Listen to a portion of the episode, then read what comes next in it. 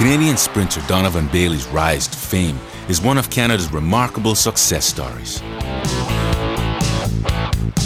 The Olympic gold medalist, world champion, and world record holder is probably best known for his two gold medal victories in the 1996 Olympics in Atlanta.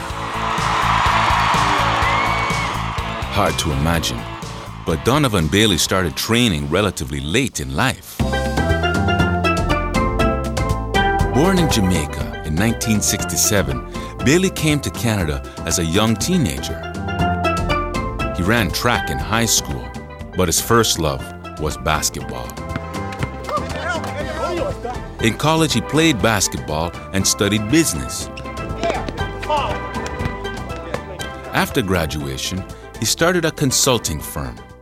Track and field was the last thing on his mind. It wasn't until Donovan Bailey was 23 years old that destiny took a sudden turn. Sitting as a spectator at the Canadian Track and Field Championships in Montreal in 1990, Bailey recognized that he could beat the runners who were competing. Some of them had been his rivals in high school track and field, and he had won races against them.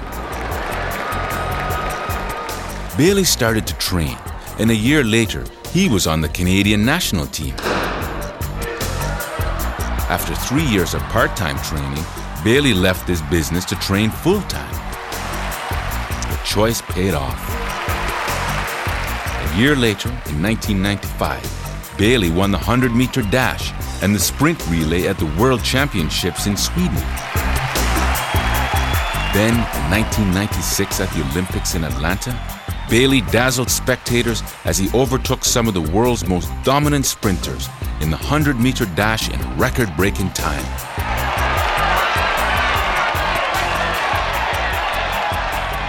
Bailey also set the Olympic track on fire when he blazed through the finish line for Canada's 100 meter relay team, leaving the favored US team in second place.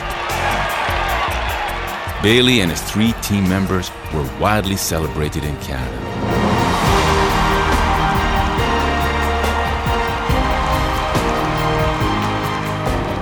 It was a proud day for Canadians when the four Olympic gold medalists stood on the podium and Canada's national anthem played.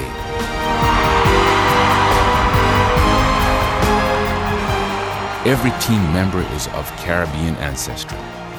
Donovan Bailey and Robert Esmie were born in Jamaica.